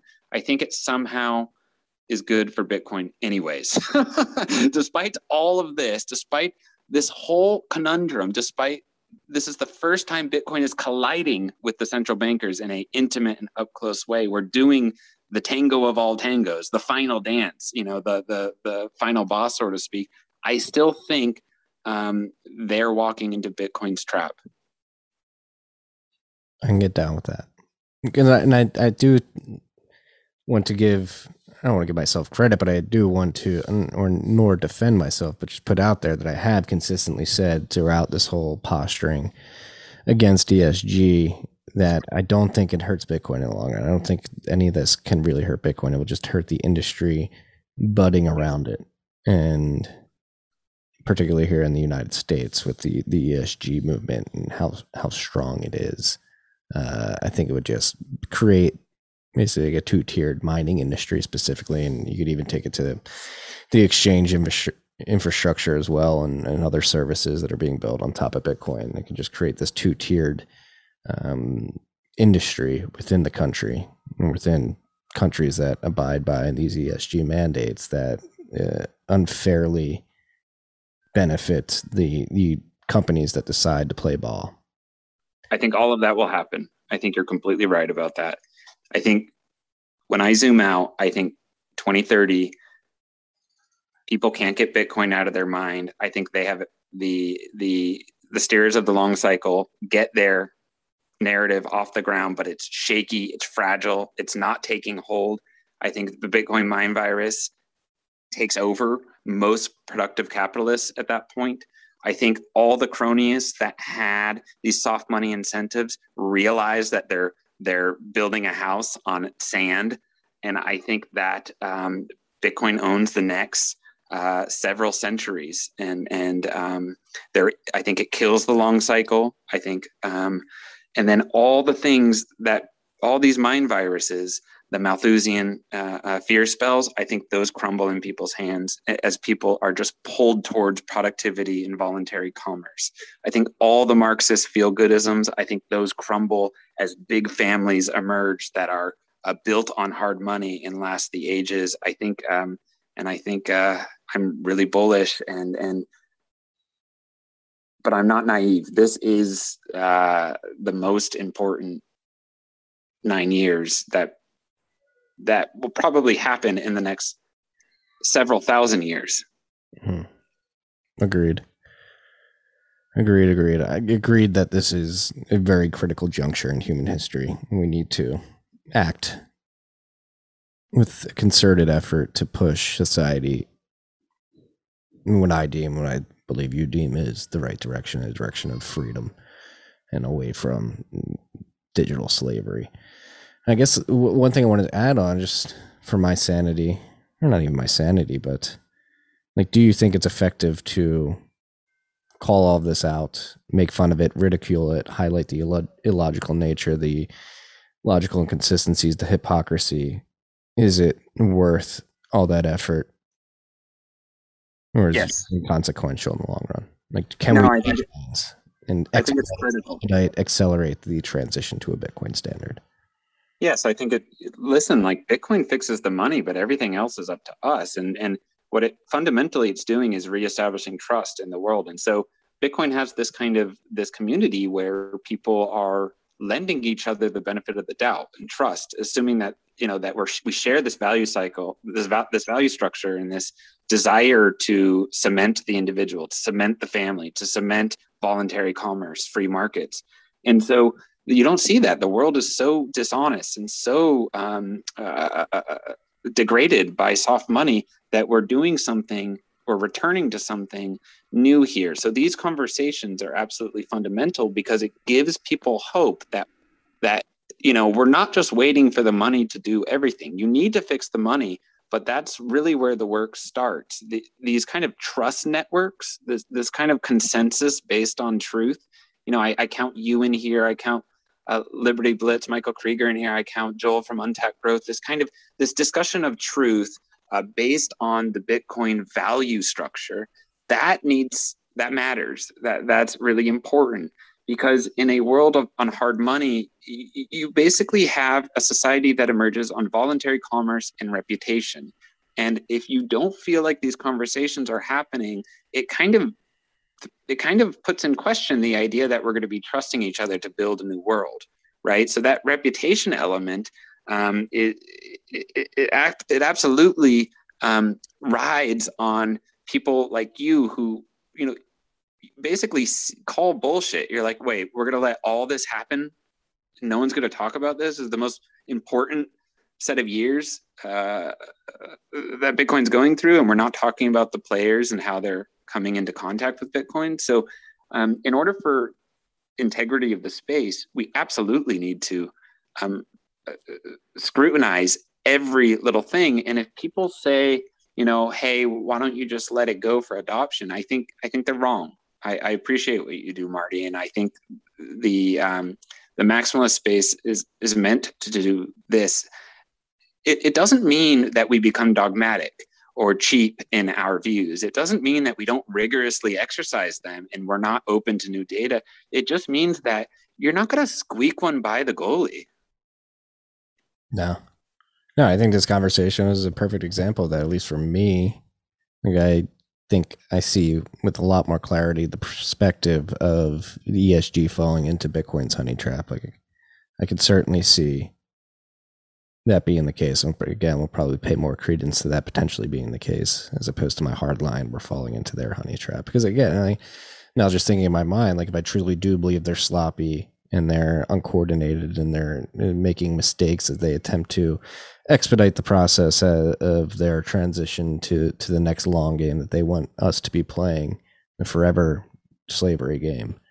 Uh, like to think that playing into the ESG would stop them from being that sloppy and had them clean up their act. And maybe that doesn't make any sense or that's not consistent on my yeah. from my point of view. there's never been a monetary reset where people had an alternative. You just had to shelter in place and hope you made it through and give what they gave you. And this is the first time where, at the country level, even at the, at the every single family level, um, they're tearing down the cycle. We're sheltered in place, but then people are kind of going, "Wait a second, I don't have to do this. We we don't have to do this. Countries are doing that." So um, the stakes are insanely high. These this is uh, terrifying and exciting times, and um, uh, I'm just I really you know thank God for Bitcoin. Seriously, I, I, I mean that with every uh, ounce of my person.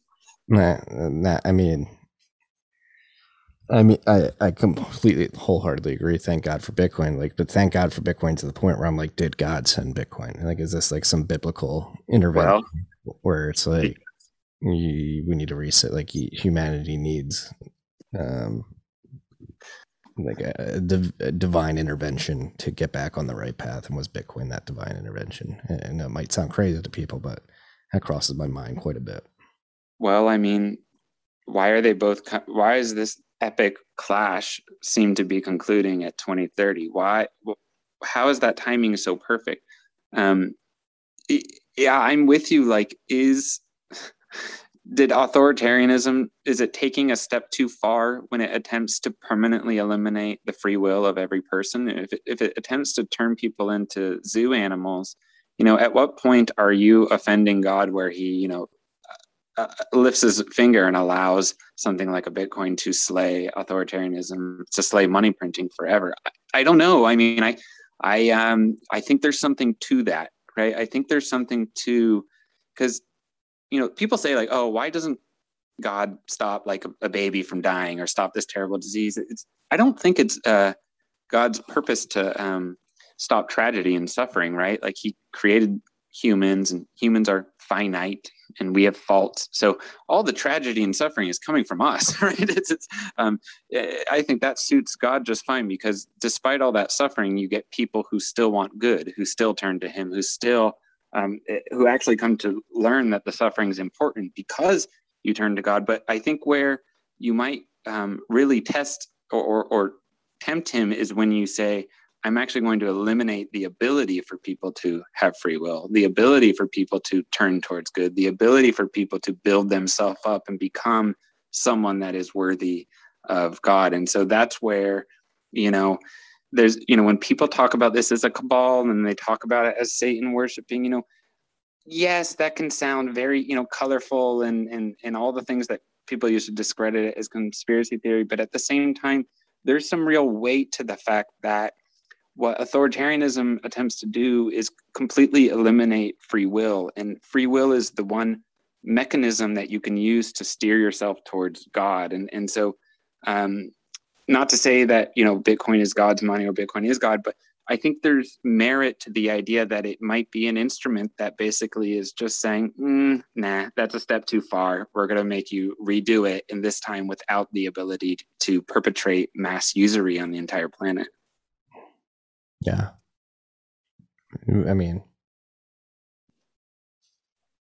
it feels that way, at least to me. That's as far as I go. I know the freaks get crazy when I talk about religion or COVID or vaccines, but that's the way it feels to me. And, uh, some, I it, the thought crosses my mind quite often, particularly as the, yeah, I mean, I know you freaks know that I call the people in the power structure demons. It's because like I, I, do think there is some validity to the fact that they have evil intentions. Uh, yeah, I think when you characterize it that way, um, the people on the other end can easily uh, uh, basically pull you into the Overton window, and you become um, unpopular to engage with. And and and so I'm careful to use neutral language that hasn't been pulled in. But look, I don't think you're wrong.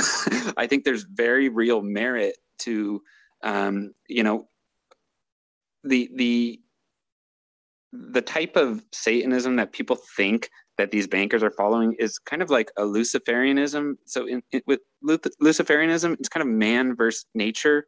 And if you think about like the Malthusian spells, it's all like we are threatening nature. We need to be dialed back to preserve nature and that's very Luciferian. Um, the idea that uh, uh, you know we are spoiling earth. Earth is this heaven for the the the the powerful, and so they need to actually constrain us in order for um, heaven to be preserved. That you know of their own creation, and and some even go very far with with this line of thinking, and they say you know the vaccines are um, a route to transhumanism so that they can run experiments on the population and use that to evolve themselves into angels and sort of defeat or embarrass God.